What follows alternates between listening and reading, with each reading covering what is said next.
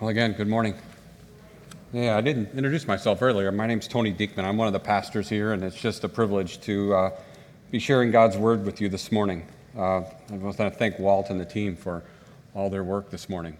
Uh, yeah, I said earlier we were on vacation for 11 days, and um, I, have done some, I did something. I had several firsts on this vacation that I've never done before in my life, and uh, it, it kind of taught me some things. And I'd kind of like to share some of those things this morning. And uh, one of the things that it taught me was it's, it's, you don't have to get there so fast. We traveled over 2,000 miles in 11 days. And the, the really remarkable thing for me is that it took me 11 days to travel 2,000 miles. Typically, it takes me two days to travel 2,000 miles. I'll drive a thousand miles in one day or more, and then a thousand miles in the next. It's all about getting to the destination. I was talking to uh, Phil earlier because as I was talking about it, his wife is gigging him here because Phil's a truck driver, and ever, whenever you pull up the GPS instructions and it says seven hours and 15 minutes, the first thing that goes through your mind is, "Oh, I can beat that." Right? I can get there faster than that. Well, we're going to stop for gas. I don't care. I can still get there before that, right? And so, one of the things that happened on this trip is we actually took our time. And I told my wife as we did this that I was going to take my time. And we've been married for a long time, and she's probably thinking, yeah, well, that, that'll be the day that I see you take your time. But we did.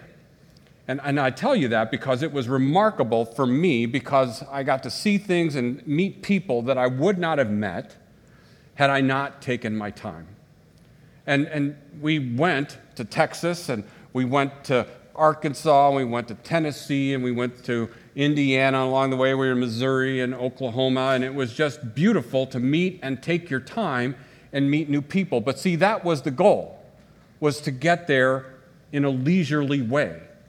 But to get there, you know, and to get there, we used three different GPS systems because where we were going was important, and we wanted to make sure we actually got to where we were going. Not that we got there fast, but we got there. And it was funny. It made me think of my old, my youngest daughter. She asked us about a year ago. She's like, like, how did you guys find anything without like Google Maps or Apple Maps when you were growing up? How did you find places? And I'm like, well, they actually had physical maps and, and this thing called an atlas, right? And you had to make sure it was an up to date atlas. And they, they put them out every year because they added new roads and you wanted to make sure you had all the latest things. And now it's in Google and it's in Apple, you know, and you can find those things. And actually, you could travel with Google. And she, I don't know if Google's a she, but the voice is a she.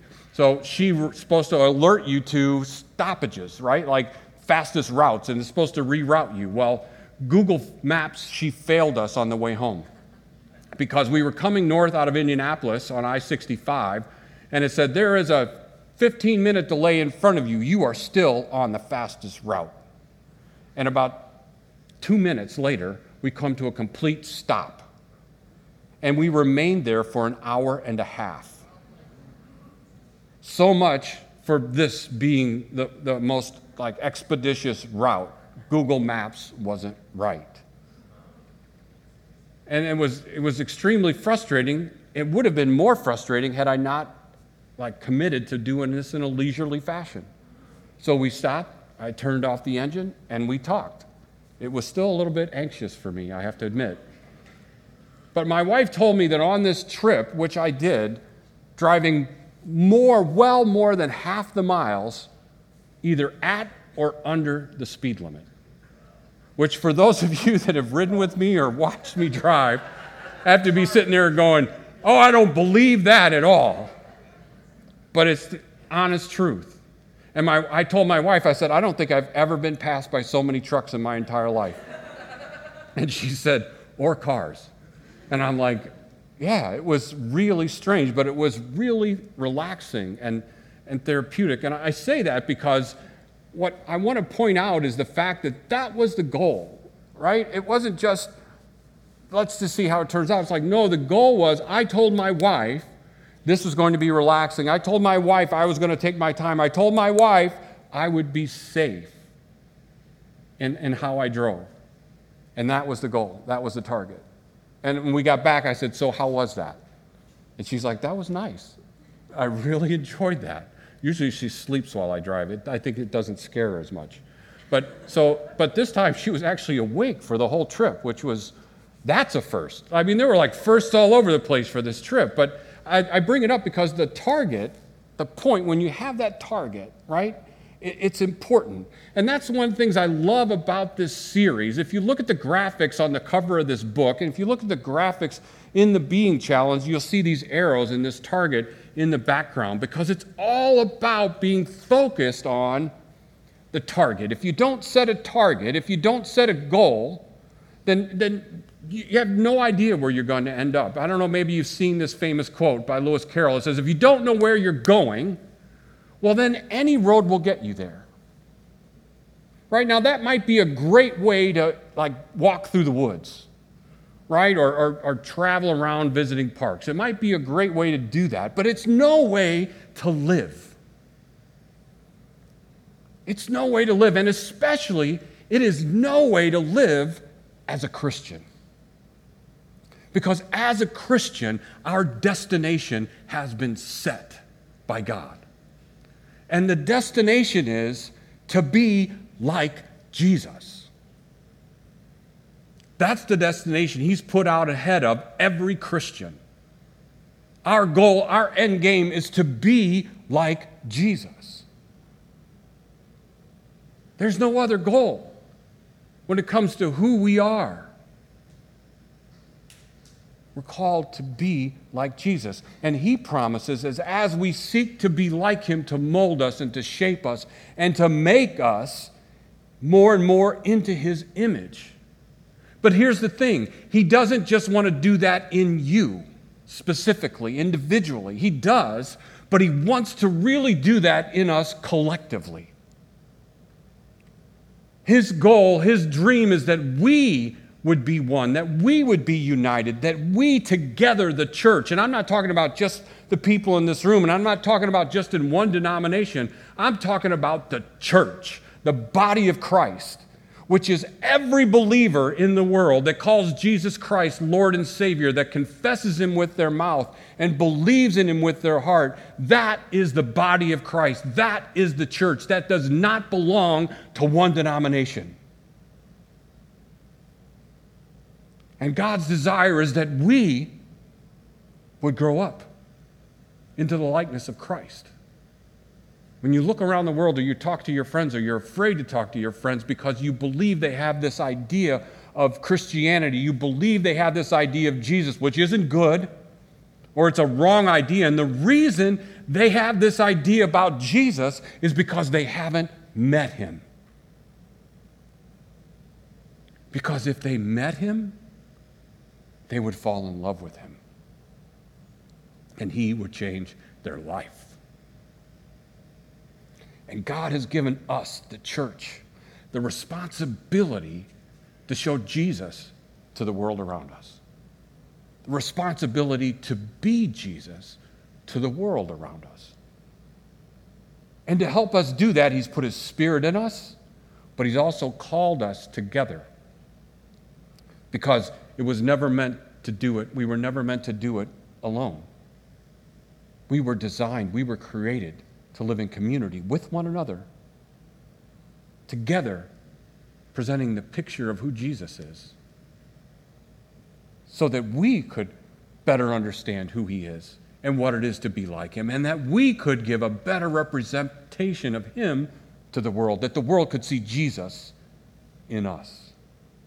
So, this next eight weeks, we want to endeavor to be more like Jesus, to be very intentional about the target. The target during this series is to be like Jesus, is to grow more and more into the image of the Son, which we will spend the rest of our lives doing. And the more you get to know Him, the more you understand that you don't know about Him.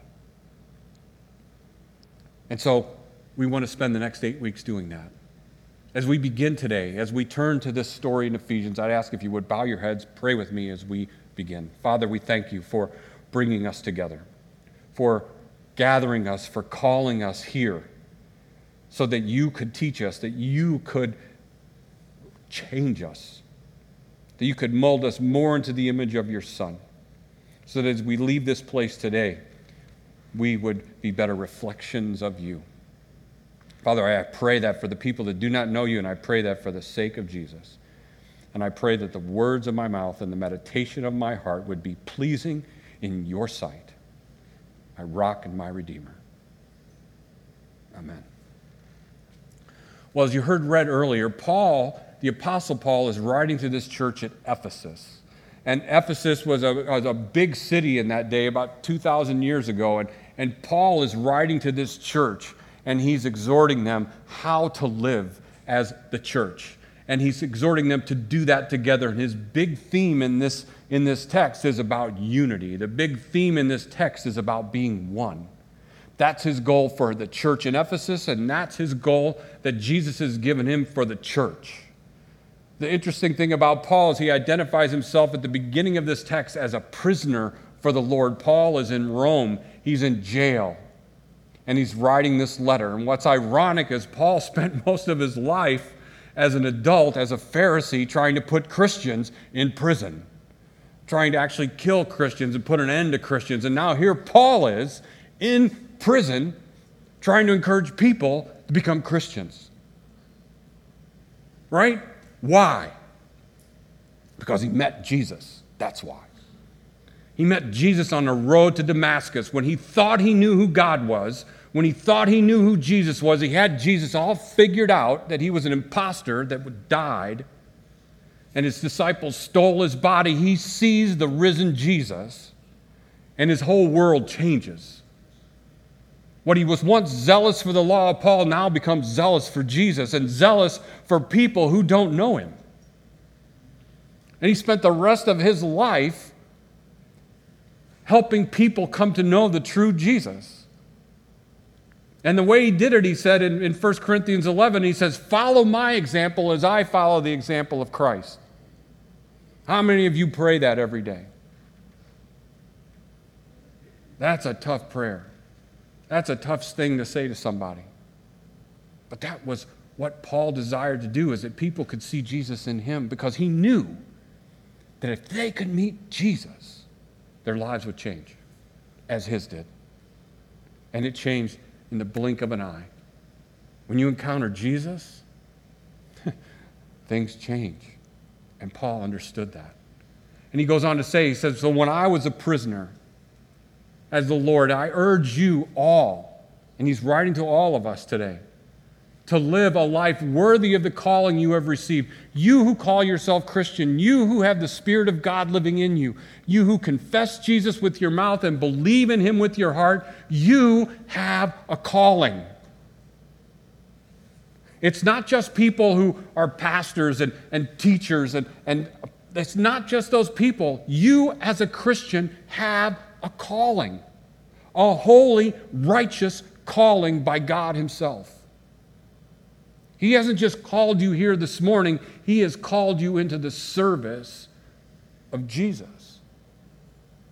To share the news about Jesus, the truth about Him with the world, the people that don't know Him to help meet the needs of the world around us in the name of Jesus. And He calls us, as we do this, to be completely humble completely gentle, patient, bearing with one another in love. Does that, does that picture there like bring to mind anyone that you know? It should. It should just remind you of Jesus. And, and if you don't have that picture of him, then you don't have the true picture of Jesus.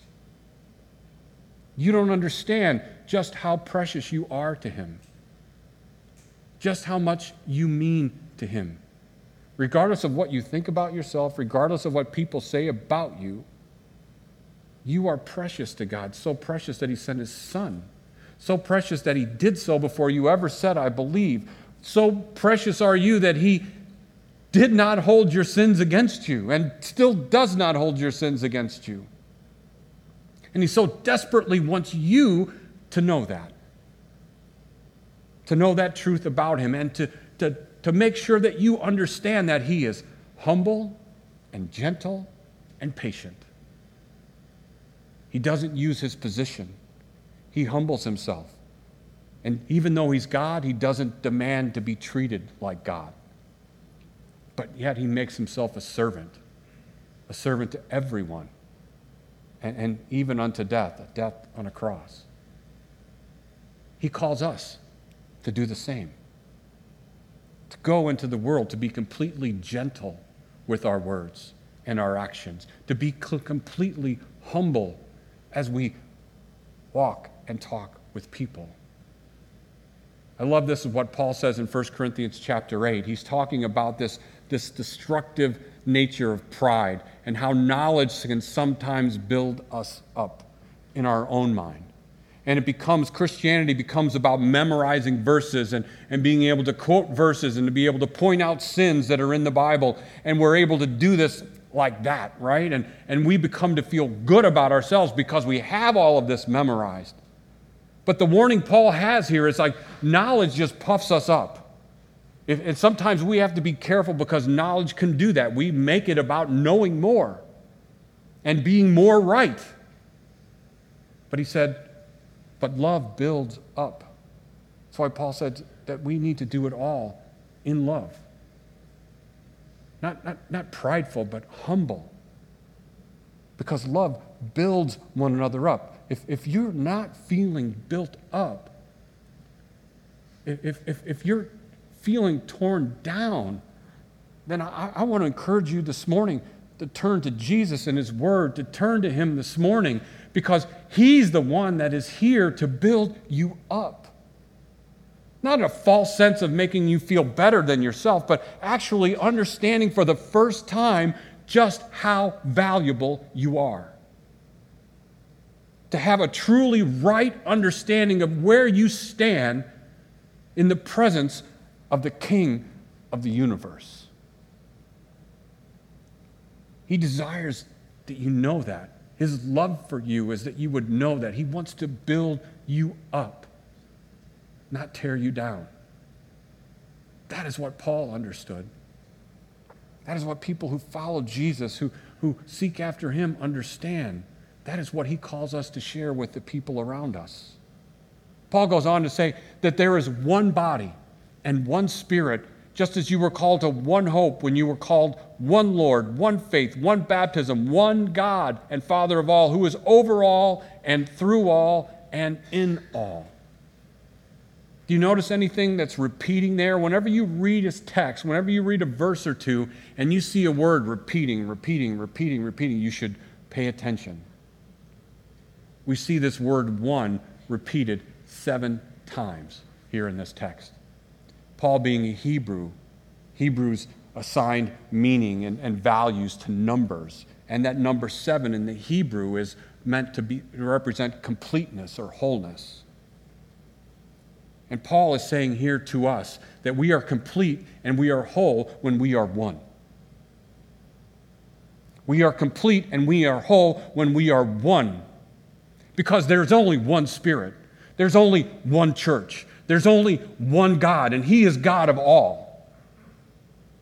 Again, not just God of one denomination, but He's God of everything.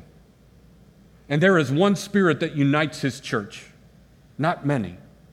And there is just one church. And we were called to be a part of it. Not to go it alone, but to do it together, which is why we talk about small groups.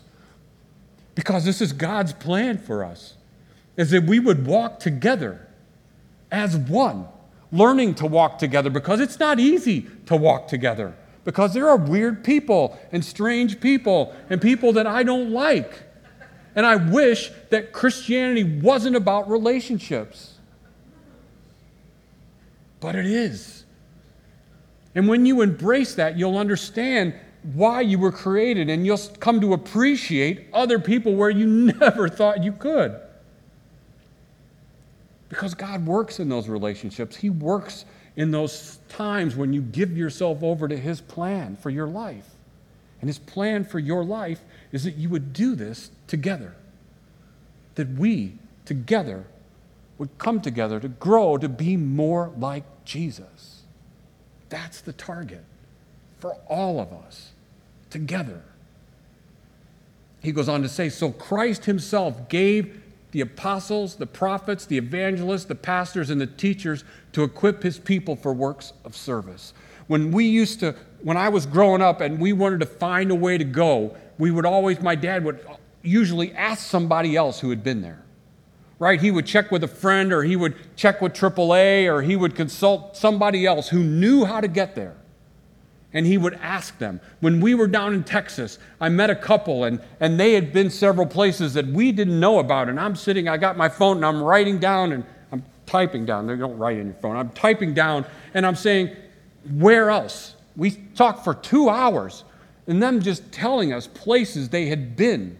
You know, Google sometimes will give some places five stars. Don't trust it. Right? They're really good about cleaning up all those bad, you know, bad reviews. Don't trust it. You want to be able to trust somebody who's actually been there, somebody who can you trust, that you can come to understand, who can guide you and walk alongside of you. God gives the church apostles, prophets, evangelists, pastors, teachers. He gives the church small group leaders. He gives the church teachers in Sunday school. He gives the church pastors. He gives the church leaders in ministry. Why?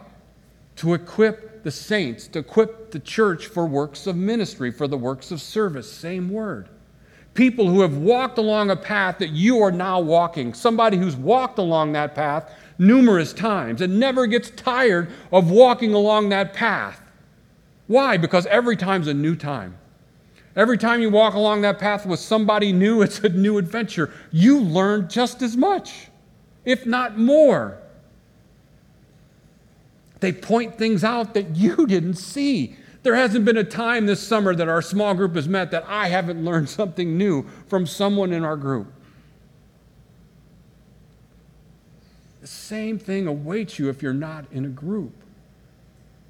That's what God desires, that together we would grow more like Jesus. Not that we would become perfect and, and be puffed up with what all we do and what all we know, but know that we would struggle together through life. That we would walk through the pains and the heartaches and, and the deaths and, and, and, and those things together. That we would be the body of Christ. And that together, it says, when you love one another that way, it's a testimony to the world that Jesus is, is God. And so he gives the church pastors and teachers. And he gives the church these people to equip the people. See, the church isn't about hiring people to do the ministry. The church is about bringing people together, and together we equip one another for the works that God has called us to do. He gives us work, He gives us ministry to do, and if we're paying attention, We'll walk where He's leading because ultimately He's the one that's leading. And we are called to follow Him. And as we follow Him, as we stay close to Him, He molds us and shapes us more into the image of His Son. And we become more like Jesus. But we do that together.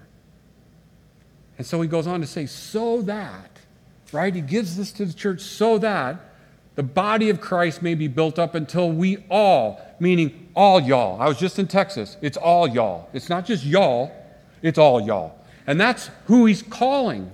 So that everyone, not just this body of believers, so that the entire body, the entire body of Christ, the entire church could reach unity.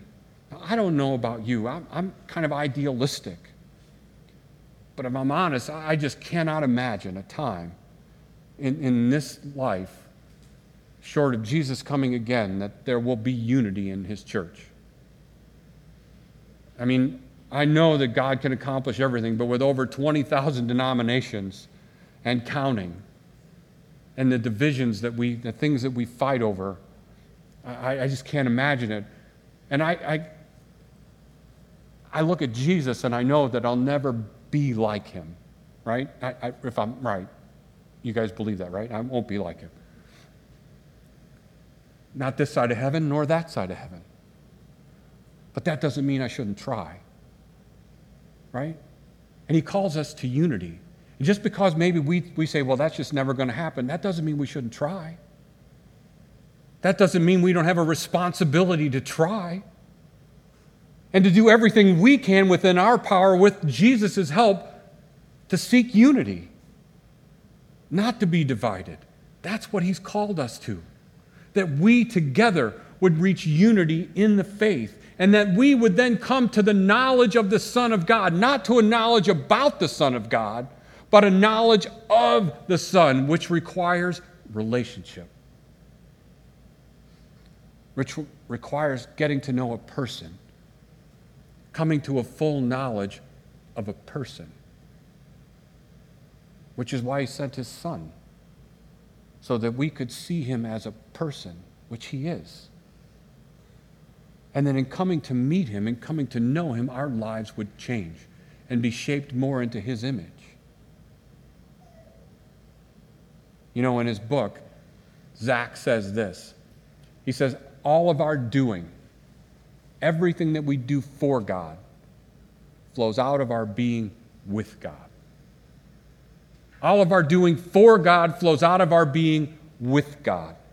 For the next seven weeks, we're going to talk about what it means to be with Jesus.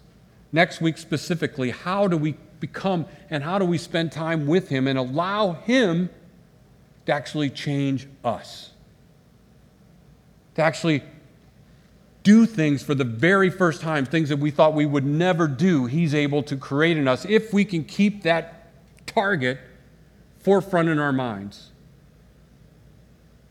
to be like Jesus.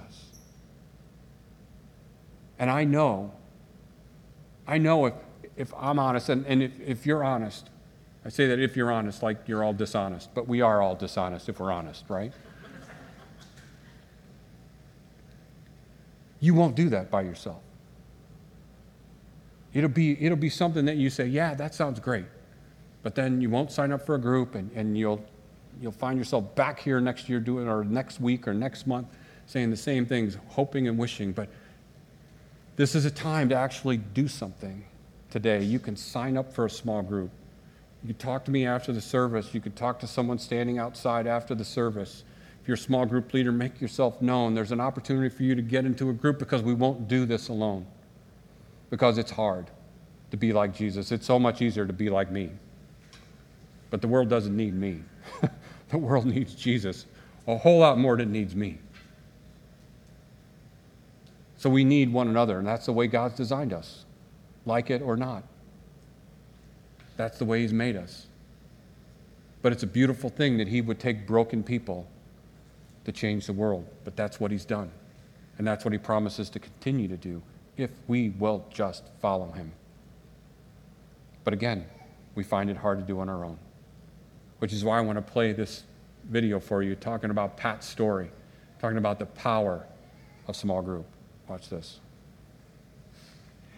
So, several years ago, I was in a small group, and part of every meeting, we were encouraged to identify people who did not know Jesus so that we could uh, pray for them and encourage each other to build a relationship with them so that we could share Jesus. And in my case, that was my dad. Uh, growing up, my dad took us to church every Sunday, but somewhere along the line, he lost his faith. We talked about that in the meeting and prayed. And the next meeting came along, and someone in the group said, So, Pat, did you talk with your dad? And I'm like, uh, No, I did not talk to my dad. Even though I had an opportunity to talk with him that week, I did not. So I knew before the next meeting I was going to talk with my dad because I didn't want to show up again and say, No, I didn't talk with my dad. So I went to visit him in the nursing home. And uh, we sat down and we talked. And I told him that I wanted him to be in heaven with me. And we had a great conversation. And I am convinced that he is in heaven because of that conversation and because someone in the group cared enough to hold me accountable. And so I'm grateful for that person. I'm grateful for that group, and I'm grateful that they held me accountable to have that conversation and to share Jesus with my dad so that I could spend eternity with him in heaven. The question about um, if I had had the conversation with my dad when I had not, you know, it wasn't a condemning question. It was, it was one of love and concern, just wanting to encourage me and you know hold me accountable to do what I said I wanted to do. It was something that I wanted to do, and and that accountability was perfect. And in my case, you know, it was a it was uh, an eternal um, piece of accountability that had eternal difference.